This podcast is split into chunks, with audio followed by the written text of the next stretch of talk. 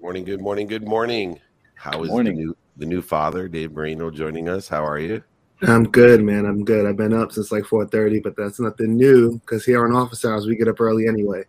Yeah, man. Mikey gets a little bit of a feel for the West Coast as Yes. well. He's visiting and impeccably uh, looking good there with the shiny lights behind him. And we are blessed uh, to have the founder and CEO of Sempre, uh, Brigadier General Robert Spalding. First of all, General, thank you for your service. Uh, Thank you. Thank you. more, It's great to be more, more than ever, I think uh, we realize uh, the price of, of freedom and security, which is why I wanted to have you on. Um, understanding how te- technology merges and aligns uh, today more than ever with keeping uh, everyone free. And, you know, I am so blessed. You know, I just can't believe the freedoms that we have today because of technology, but they obviously pose enormous threats that have never been seen before uh, because they're so hard to distinguish. Um, you know, I know you're laser focused in on utilizing 5G and, and other technologies to enhance uh, our own security. Uh, but a lot of the things that we're trying to secure, most people in the United States, especially, we don't even realize that we need to secure. And so I was thinking, you know, maybe you could give us a little bit of background on that evolution and how technology has, uh, you know, really presented different things that we need to secure than just our borders. Well, that's a great question. You know, um, everybody has an either. We keep score, by the way. We, we keep score of great questions. everybody, uh, you know, either has an iPhone or an Android, and and it's a useful tool. It's it's incredible the amount of things that we've been able to do with those. You know, just walk outside your door and open an app and get an Uber. But also, um, those things have an incredible ability to really gain intelligence about who you are, the way you think, how you make decisions, and ultimately, you know, before the iPhone came out in 2007, you look at the top five in market cap companies: AT&T, General Electric, ExxonMobil, Shell, Microsoft. In 10 years, fa- uh, Facebook, Amazon, Netflix, Google, Apple um, really represent 25 of the S&P 500. How do they make all that money? It's really about monetizing intelligence about you. Their business model is selling their ability to influence your decisions. Now, you might think, well, great, um, let's own stock in Amazon or Apple. Well, the problem is, as we're finding out, particularly with uh, you know in 2020 with the coronavirus, this ability to influence your political and social decisions. And this is really, um, you know, being powered by countries like China that really use these tools that Silicon Valley created to then begin to influence your decisions in ways that are counter to really the way our society is supposed to work. So, say that you, um, you know, don't want to wear a mask or don't want to get a vaccine. Now you can lose your job. You can not go to a restaurant. You know, we're starting to see elements of things that I saw living in China um, here in our own society. So that's the real concern that I have in terms of preserving our freedoms, our privacy, the integrity of our data, our ability to own things that are what we, who we are as people. I, I just interrupt you, Dave, real quick. Uh, I was I was wondering why my iPhones keep committing suicide because they know the way I think. Uh, So I, I, get- I get it now. All right, sorry, Dave. I had to throw that one in there. No, no, absolutely, Rob, and, and I echo what Dave said. Thank you so much for your service. We appreciate it uh, now more than ever. Uh, but you you segued right into what I was going to ask you because a quote that you that you wrote really stuck with me. I passionately believe that data will become our most critical resource, and its protection is paramount. I, I think that goes over a lot of folks' heads. I mean, I think we see the art imitates reality situation, you know, everything from Eagle Eye to all the movies about protecting data and, and how much data is actually out there on you. But can you highlight for, for maybe some lay people that are watching, myself included, um, what you mean by that statement and how Sempre is putting together systems and technology to help protect our data? Well, you know, like I said, your device that you put in your pocket is basically a vacuum for information about who you are. In fact, um, I can basically begin to understand, you know, where you go, who you meet, who you talk to, you know, everything about you just by beginning to to look at the data that's collected about you. It's available, by the way, to the highest bidder. One example I can draw a ring around a military base in the United States and I can begin to pick out who's the commander, who are the people that work there, when they go overseas. I can tell you just about everything about that base. And this information is available and I can do it for anybody. So it's really about that data. So it's based on the fact that we built our in our society, this mobile society, on um, open information. Now, so say you want to get away from that. Well, you're going to get rid of your iPhone or you're going to get rid of your Android. You're going to stop, you know, signing up for all these services. That may work today, but what 5G is is really about taking that data collection out of your pocket and building it into the city. So now cameras are tracking you, microphones are tracking you. So instead of taking that phone out of your pocket and saying, "Hey, I want to open an Uber app and get an Uber," you just say, "Hey, I want an Uber." And a camera sees your face, does facial recognition. A microphone picks up your voice, just like today, where you have uh, Alexa or you have Siri or you have Google Assistant. You say, "Hey, you know, turn on the lights." All that data being collected about you now is no longer in your control. And so, really, our focus is about building the the control of your data into your into our infrastructure. It's about building the the into the the telecom network, which is really um, one half of what powers your mobile device. The other half is data centers like Amazon Web Services or Google services. These two combine to really power who we are today as a society, so much more than you know before the introduction of the mobile internet. Good morning, Rob. Absolutely agree and uh, love what you're doing. So once again, uh, uh, three of us, I want to follow up on both of my partners and thank you for your service. Um, I agree. I think you know everybody's uh, recognizing. I think they said as of December 2020, data uh, surpassed oil as the most valuable com- commodity on earth, right? And so you're right in the right place. And I think a lot of people unknowingly expose themselves. And what you what you're doing with Sempre is, you know, providing that secure 5G infrastructure. Are there some basic things that you counsel your your customers on or people on in general? To say, you know, be aware that by doing this, this, and this, you're really exposing yourself. Are there some basic things that people should know? Well, at an individual level, it is really that that device that you carry, and there's no way to turn it off. By the way, you know, Apple's begun to introduce some some features, and I, every time they ask me, "Do you want to ask this app not to track?" Absolutely, I want to do that. But ultimately, the business model of these companies is really to track, you know, your data. So um, you know, as an individual consumer, it's kind of difficult today to really do anything about it because that's the business model. You know, our goal is basically to build infrastructure for those departments, agencies, and and enterprises. So think Department of Defense, think you know Tesla or Ford Motor Company that want to protect the data. Do want to protect their cars from being hacked? You know, the electrical grid, water systems you know, first responders, they all need secure, survivable, resilient infrastructure.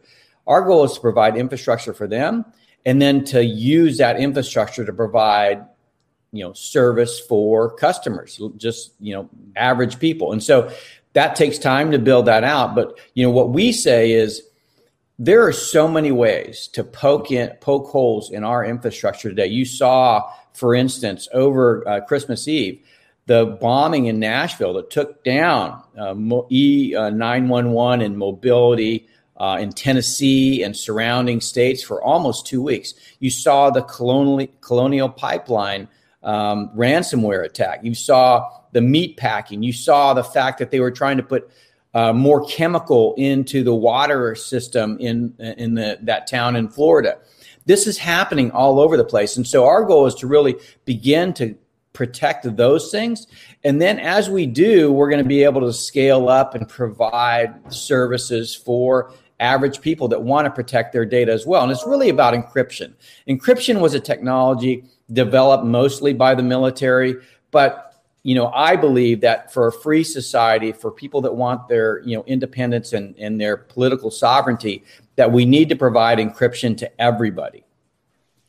Yeah, and beyond, beyond encryption, encryption the um, um you guys getting an echo there, Mikey? Yeah. Sorry.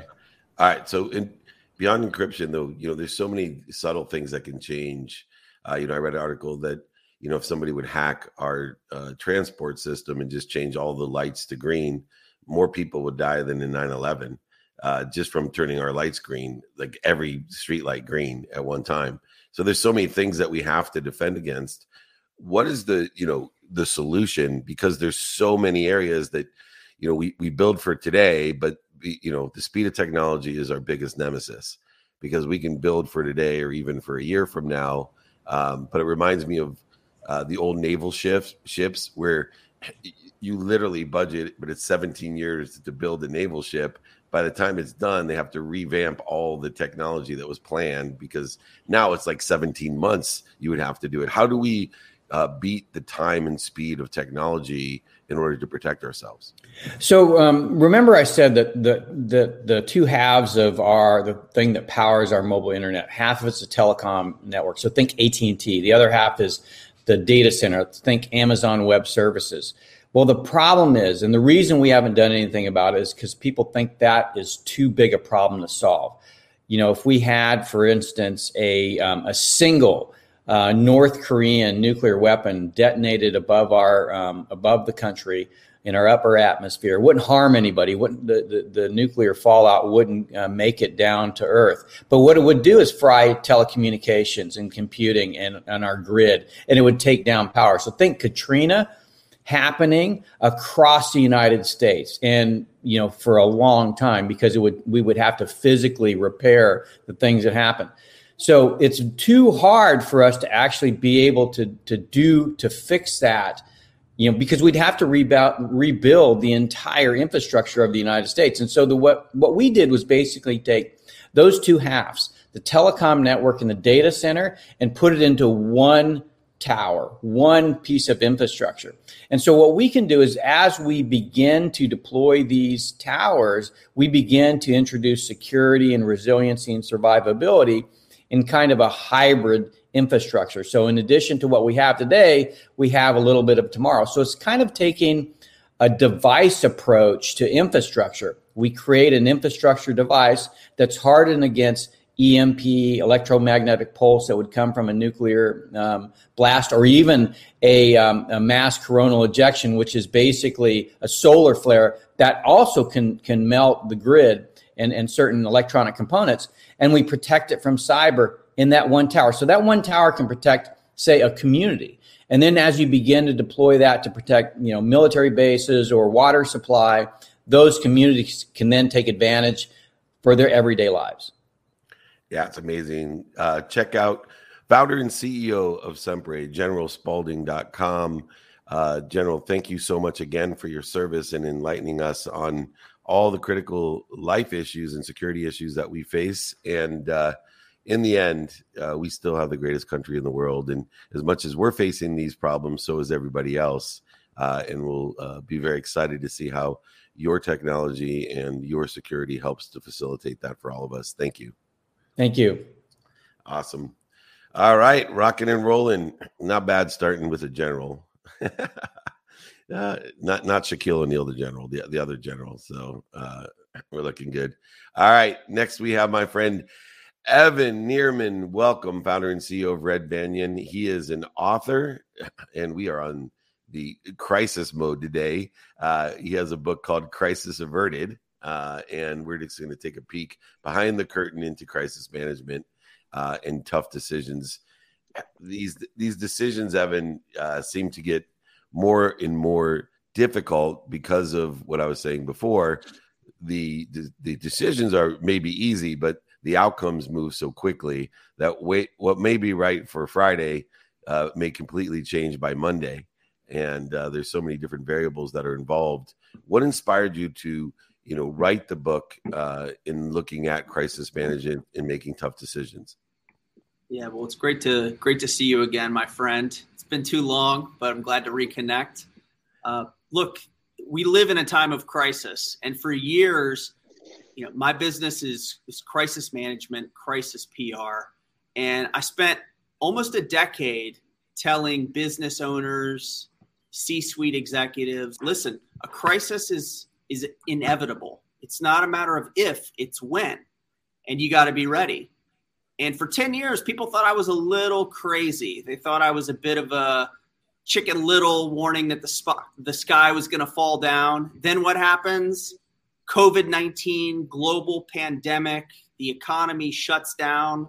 People uh, see a political tumult on a scale they've never seen. They've seen divisiveness. So now it, it goes without saying in this country, everyone understands now. Yes, we are living in a time where crises happen. We're living essentially in a time of crisis. So the reason behind the book was over the past 20 plus years, I've had the opportunity to help organizations, nonprofits, individuals, good people, good companies facing suboptimal situations.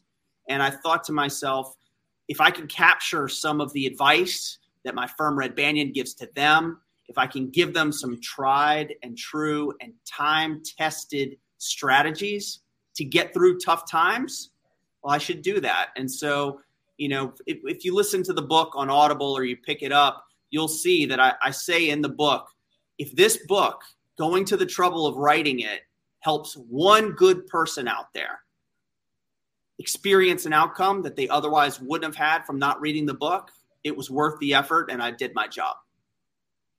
Evan, that, that that's really cool, and it's this seems like a book I definitely want to dive into without giving away uh, the, the, the juice for free because I want folks to listen to the book and, and, and read the book. What is, if there is one thing, what is one universal uh, consistency if there's a crisis at every level? What's the first step folks should take? Yeah, that's a great question. And by the way, I'm not afraid to give away the juice. I'm not nice. a, a, afraid to give it away. It. Pick up pick up the book and uh, if there's one overriding concept that I would suggest to you, it is this concept called press the truth. What do I mean by that? What I mean is, in the old days, it used to be enough to, to pull the turtle move, go inside your shell, protect your head, hope that if I just go into my shell and I wait, the danger will pass me by. Well, that doesn't work if you end up taking the turtle option, you wind up like a turtle on the highway. You get squashed. So, press the truth means you have to be engaged. You have to be proactive. You have to be willing to get in the fight, to defend your reputation, to push out your message. Because if there's misinformation that's taking hold, if there's falsities that are making their way around the internet, you can't afford to sit back. You need to take control. You need to seize the initiative and you got to stand up for yourself. And with the interconnected world that we're living in and the speed with which not just good news, but especially bad news moves, you got to press the truth.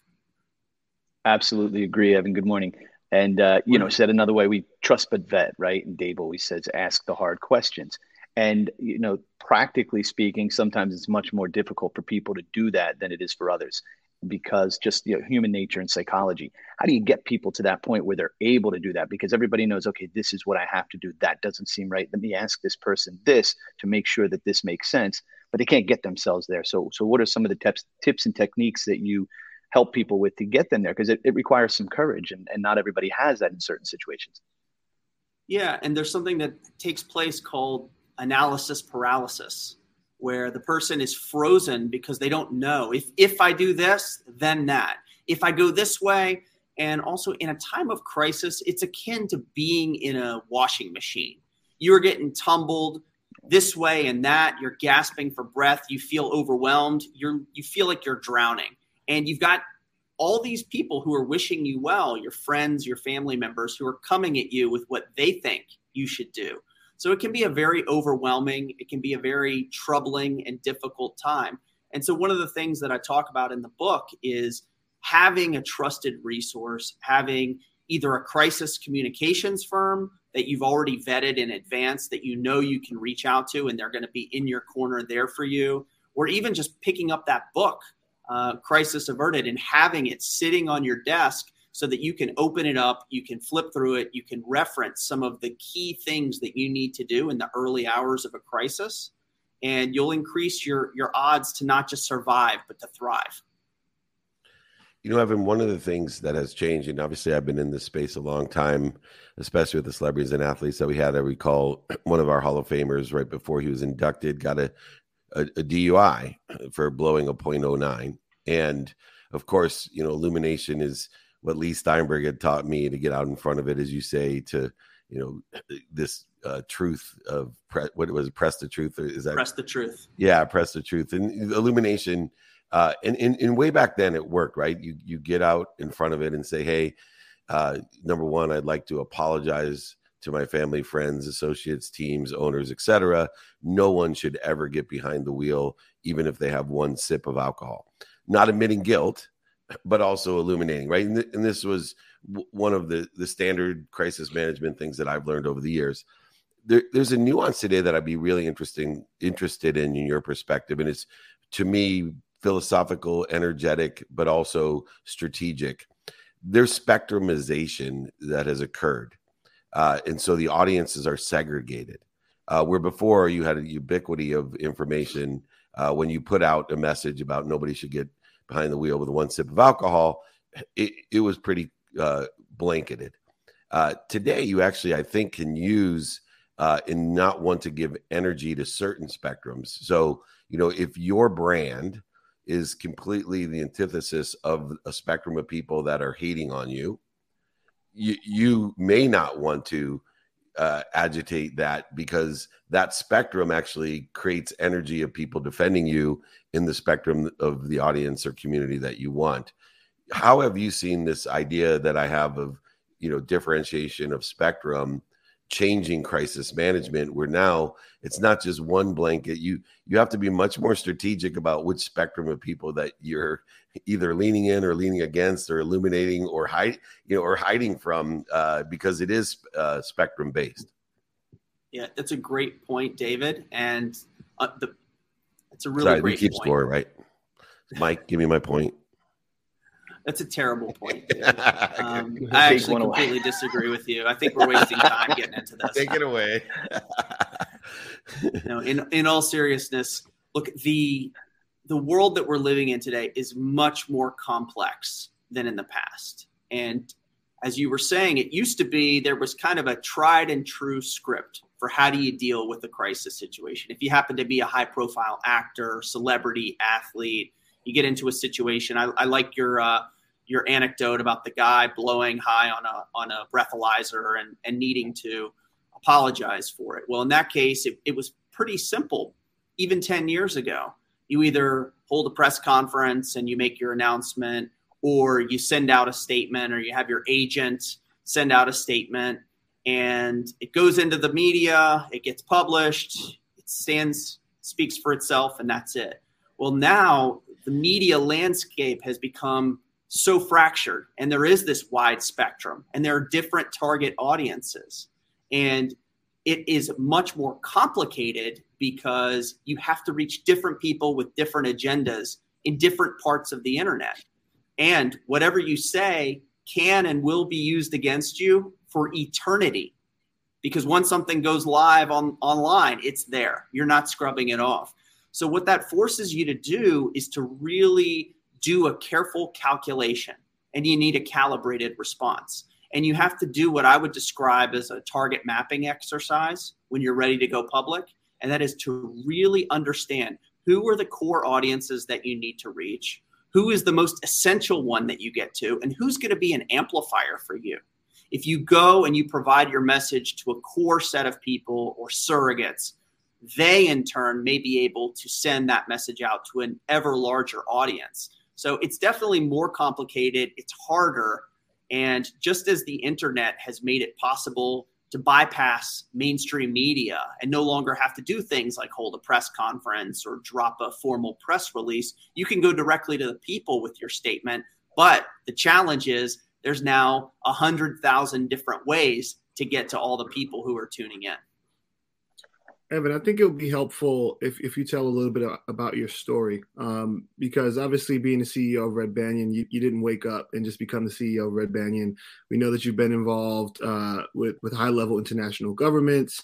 And you know, at, at heart, you're you started in the PR space, and there's so many different ways to kind of skin a cat. I see myself as, as as a crisis manager very often.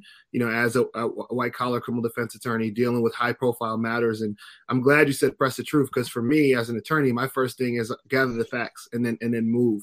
But I think for for those that are watching that, you know, hey, Evan's job is cool. I want to work. I want to be like Evan. I think it would be great to kind of tell your story and uh, illuminate some of the lessons you learned along the way. Sure. Well, I got my start in Washington, D.C. I spent the first 15 years of my career working in and around government. So, political advocacy and politics. And there, it's a very rough and tumble world. There, the, the, uh, the concept of messaging, getting the messaging right, and also what you said facts matter. And in this era, facts matter more than ever. And I think we as a country have started to move away from that, but it's really important that we come back to that as our guiding light and as our North Star. And so, in, in the realm of politics and policy, you need the information, you need the facts, and then you need to convey them. And you need to convey them to those who matter. If you're working in, in in a political sense, that means senators, it means members of the House, it means administration officials.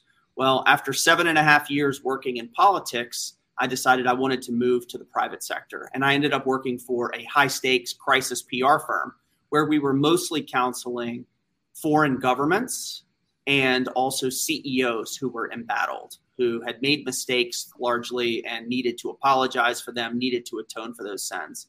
And from there, after 15 years in DC, I actually moved out of Washington because I thought to myself, you know, DC is always going to have a central place in my life. There's always a lot of work for me to do here, but I also wanted to choose to live in a place that I thought was a better fit for my family. And at the time, I had a, a two year old son, and my wife was pregnant with my daughter. And so we ended up moving to Florida, where I worked for a startup company and did that for about a year and a half, two years before I left to start my own firm. And I get the question a lot how do I learn to be a crisis communicator? This is so interesting. I want to I want to do this work. And it's kind of a catch 22.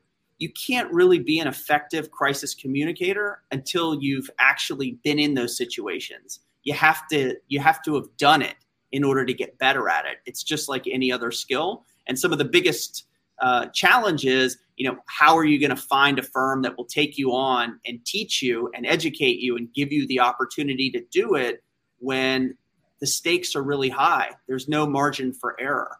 So one of the things that we try to do here at, at Red Banyan is, you know, when we bring people in, we're a very small, nimble organization, and we really make mentorship a key part of how we help people through their career path. And so it's really essential when you bring in the right people. My view in terms of hiring is give me the right mindset and we'll train the skill set.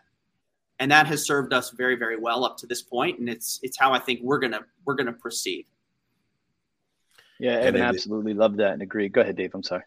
Oh no, I was just going to close it out uh, as Yamilette is in the green room. Um, but I was going to say that it gets more and more complex uh, from you know the first time that we've met and all the different, as you said, simple outlets. What I really want to point out that you mentioned that's uh, I, I, think genius is having a separate person for amplification. Right there, there's a separate group of people. It's not just spectrumization; it's the amplification uh, that's so critical because you know to be able to connect the dots backwards of where the information is going to end up uh, is some type sometimes the most uh, crucial of all differentiators uh, when we're branding or creating or reengineering a brand uh, during a crisis. Uh, so uh, I would highly suggest someone that's been in this game for 35 years, uh, highly suggest checking out this book.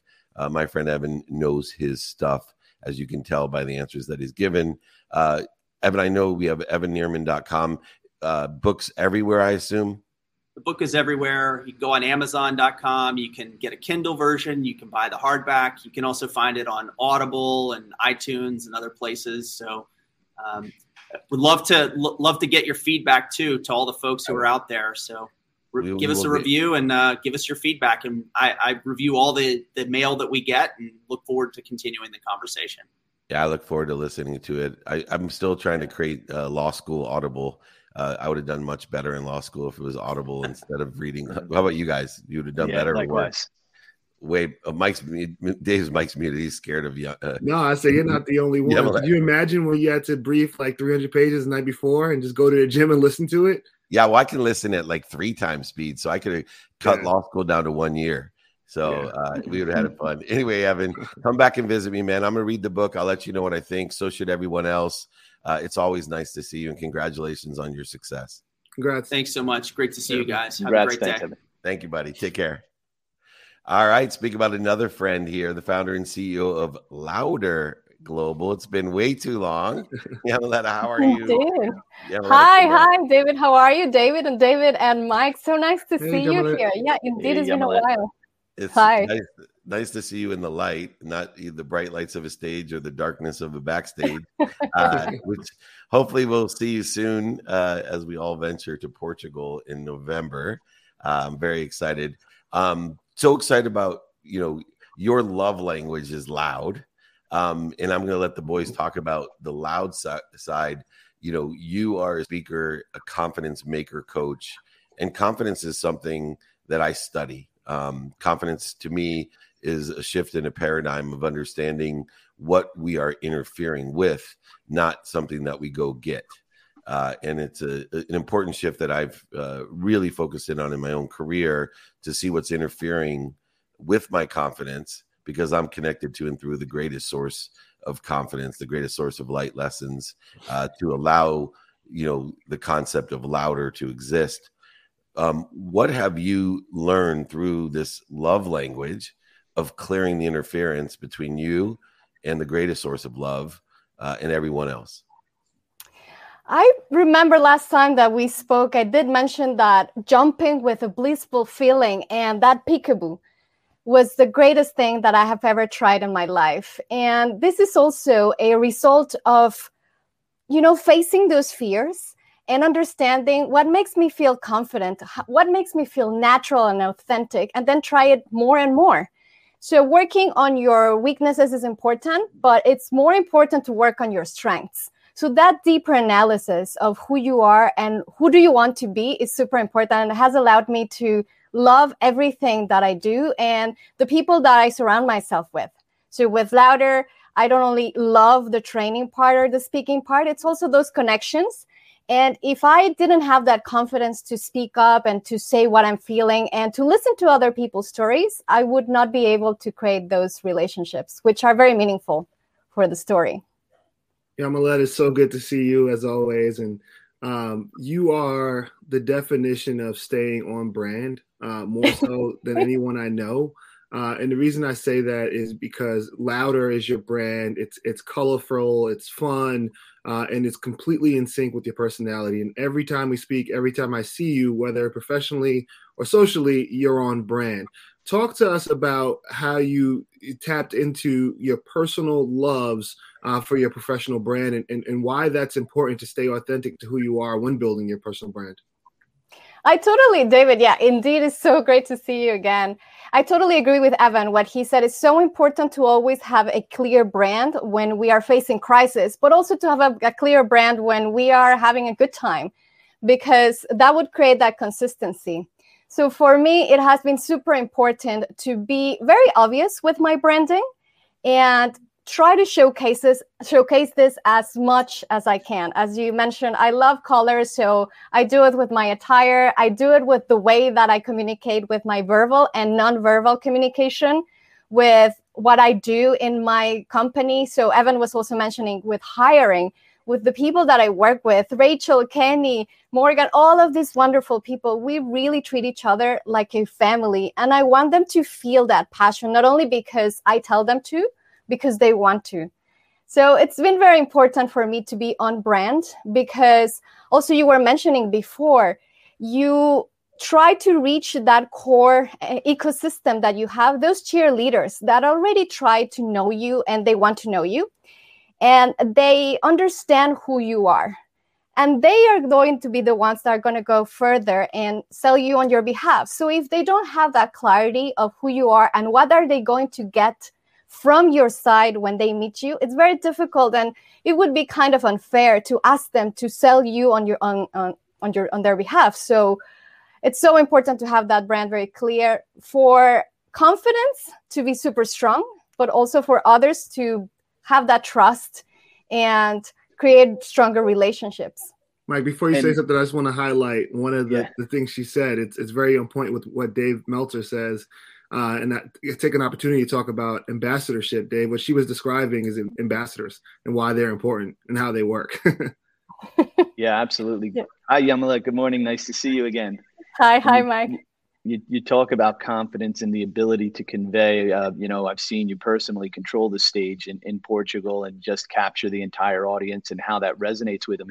And i think it's you know so clear that louder isn't just a an amplification or a volume but it's a frequency right? Because if, yeah. if a song is loud but it's terrible nobody wants to hear it. It has to be loud and great a message the same thing. And so what i'm really curious about is where where and how what are the mechanics that you go through to try and find that message, right? Because when you're on stage, it doesn't always come to you. It's not immediate like that. Are there times of quietness that you go into? Do you, what do you employ? Do you meditate? Do you think? Where do you come up with these ideas that you want to be loud about for the world to hear and share with you? Oh, I move. Thank you for asking that. I love movement. And for those who know me a little bit more, I was a ballerina. So I started with that passion of showcasing my emotions through some kind of movement. And then when I turned into a speaker, it was just an added value to have my voice as the power of influencing and impacting other people. So I love to move when I'm feeling stressed, when I don't know what to do, and when I want to relax and just have fun, I just move, move, move. I move my hands, but I also move my body. And that allows me a lot to to feel confident and at ease on the stage. Yeah. But also a lot of analysis behind as we were saying, who do you want to be? What do you want to leave behind when you close the door and people are talking about you? So, having that analysis is super important to be also on stage because things can go wrong on stage. And if you're not completely just super strong about what do you want to deliver, then you start to stumble. And even if you make a mistake, we all make mistakes. We especially if that language that you're speaking at is not your first language, you can mispronounce th- mispronounce things or what have you. But if you have that confidence, then you can bounce back very fast. So it's not about not making mistakes or feeling 100% in control. It's about how fast can you react to those situations and does it look natural or performed or produced? So the analysis helps a lot with that authenticity. And within the context of that authenticity, you actually make people confident. And, you know, it's one thing, it's not what you say, it's what they hear, but it's another thing to impact or empower other people to share uh, your frequency or share that empowerment and be able to execute on it. And I see so many people, billions of dollars made in self improvement, development, speaking, book writing. You know, I have thousands of people reaching out for help and but there's certain aspects of helping people that you know cannot guarantee success. Um, what do you do uh, to make someone more confident? I tell them to think. What do they want? And what do they have? The fact that we don't have certain strengths doesn't mean that we cannot develop them but we might as well start with what we have now and then work our way towards that main objective in the end. But still savor that journey, those little wins, because a lot of the times we're so focused on the end goal that we forget that journey. And that journey is actually what takes us to be successful in the end. So if we are savoring those little steps, then we also feel so happy and proud. And as Mike was saying, it's all about the frequency. And I tell I tell the people that I work with and my friends, we have that music line and you're right in very very right that if it's out of tune it doesn't sound good. But we need to find that rhythm and rhyme.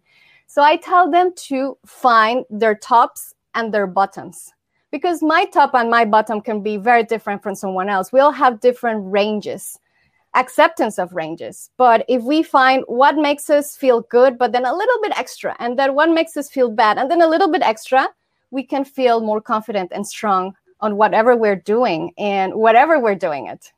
Yeah, it's interesting. A lot of people don't recognize their own superpowers because things are so easy within what they're doing in a superpower. So I always tell them to listen to other people when they say like how do you do that oh my god you're so good at that a lot of times those are the superpowers that we have but they're ignored because we think because it's easy for us it must be easy for everyone else so that couldn't be a superpower and a lot of times we need to lean into the things and the awareness of what other people see in us as well so I definitely agree on the frequency and i love the range uh, dave you have a question real quick yeah, I just wanted Yamilette to, to highlight a little bit for everybody out there what, what Louder is and what you guys do on a day to day basis. We know you as a personal speaker and MC and a confidence maker coach, but what sort of things do you work on at Louder?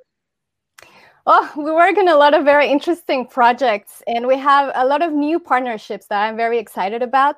But in general, we train people in communication skills, soft skills, the ones that are super important and long lasting.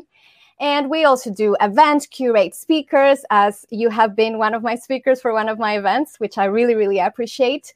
But we also develop brands, not only the corporate side of brands, but also the personal branding. And even with corporates, I try to work with them in their personal branding first so they can be able to communicate that corporate branding with more assertiveness. And now we have two new partners. Well, one we have been working with them for a while, but now is super strong, is with the female entrepreneurs worldwide, which David, you're also part of it. We do mentorship programs, online sessions. It's all about educating and developing yourself. And they are growing so much. So I'm very happy to be an ambassador for them and working together with their projects. And the second one, which is quite new for me, it's with HK Outsider. This is a community of outdoor enthusiasts, but now we are building this business to create a platform for people to get support with mental health and also to support the environment because there's many research around activities outdoors and mental health balance. So I'm working with them in their communications and just trying to push out these into the world and getting more community members and bringing individuals together. So these two partnerships are very, very exciting. And last but not least, we're getting a co-book released next month. So that has been very, very exciting. I'll let you know when it's out. So you can also give me your your feedback about the stories that are in this book. It's all about women's stories and how can they pass from hurdle to success. So those are the things super, I've been working with. Super exciting, Yamilette. Congratulations on all of your success. Look forward to the the book. Make sure, yeah, please let us know. Look forward to that, and tell everyone else uh, where they can find you and learn more about you and Louder. Well, we are at our website, uh, louderglobal.com, and all the social media handles. Well, mine is Louder by Yamilette Cano. And we have a Twitter, Louder Global, a YouTube channel, Yamilette Cano, and I hope to invite you soon to be part of one of my sessions on my YouTube channel. We're also working on that. And LinkedIn, Yamilette Cano, and Louder Global. You're amazing. Thank you so much. We look forward to seeing you in November, hopefully yes. even sooner. You're amazing. you look great. Anytime you want to come to Hong Kong, you know you have a home here. Oh, I can't wait. Thank you. Thank you. Hopefully, Thank you, right. Thank you for lighting up our show. Thank you for lighting up our soon. show. Have a good weekend. We need Thanks more of you. Thank you. Yes. Awesome. She's amazing. All she right, really gentle fellows. We got uh, Clubhouse in about 15 minutes, and I got to take out the trash in between because I just got back from the beach house and a birthday celebration at the Benihana's at the beach. ah, oh nice. my God. It was Happy early, birthday, Julie. Early driving home. She's still there. I took off. Um, Anyway, takeaway for the day, Mikey, you go first since we left you hanging on the back end. Sorry, Mike. Yeah, no worries. Thank you. Um, and happy birthday, Julie. Uh, you, look, when you go right down the list of the guests, I think that the uh, the theme was very clear. It's uh, ninety percent preparation, ten percent execution in life. Be prepared, be prepared, be prepared with yourself, with your personal brand, with your professional brand, with what's around you, so that in the event of a crisis, you are more well equipped to adapt and to uh, deal with it. Yeah, I think that's a really, really great takeaway. I think uh, with all three of them, what we saw is the most key element to success is consistency. I mean, obviously, from the general, um, you know, the disciplines he learned in the military, uh, to Evan with his crisis management, to, to Yamilette being consistent with her brand is, you know, you just got to be consistent. Nice. And, you know, consistency is obviously a mainstay of enjoying the consistent, persistent pursuit of your potential and the conscious continuum. Um, you know, for me, the takeaway is how important and difficult spectrum is. You know, mm. in building security, you know, it, we have to see the inner workings of these spectrums because it is a vacuum. You know, and we are talking about, you know, your own phone is a vacuum of you uh, but in a larger sense, these spectrums are vacuums. If you're living in a certain spectrum, you actually have your own reality. And now it's getting harder and harder to share a vision when people differ in their realities. And that applies to all the different people that came on today in security and the interrelations of a spectrum. You know, it blew my mind, almost gave me a little bit of fear. I had to stop, drop, and roll on it when he's like, Yeah, well, you could you know, now bomb the atmosphere. EMP, yeah. Yeah. Right. And it's like, whoa. Uh, and you know, look, there will be incidences in education and experiences for all of us in this idea of spectrum.